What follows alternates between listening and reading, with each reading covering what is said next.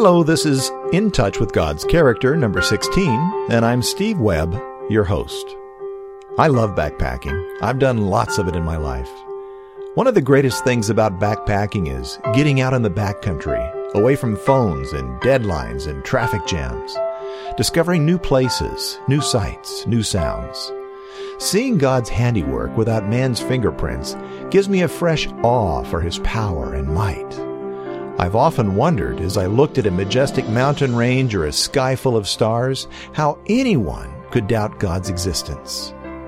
On those nights, with only stars for light, no moon, it's hard to even see your hand in front of your face, especially if you're in the forest.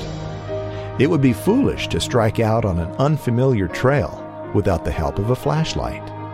In this kind of darkness, it's impossible to keep your bearings. Without a light, it is easy to become lost. Not only that, but walking on backcountry trails in the dark is asking for a stubbed toe or a sprained ankle.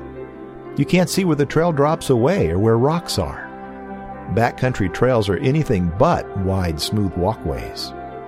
Actually, in darkness, it's downright dangerous to try to walk on an unfamiliar backcountry path. Life is much like a backpacking adventure. Just as I would never dream of beginning a trip without a map, a compass, food, water, and yes, a flashlight, I cannot imagine trying to go through life without Jesus. In the New Testament book of John, Jesus says, I am the light of the world. Whoever follows me will never walk in darkness, but will have the light of life. There are countless ways we can stumble in this journey we call life. Decisions must be made. Comparisons need to be evaluated.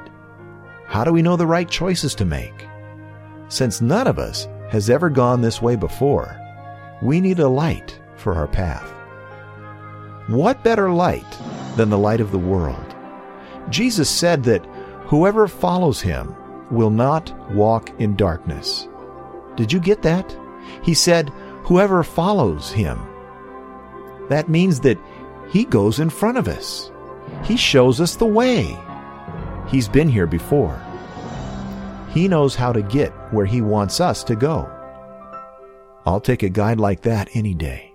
How about you? Is the trail in front of you looking a little dark? I've got just the light you need. I'm Steve Webb, and this has been In Touch with God's Character.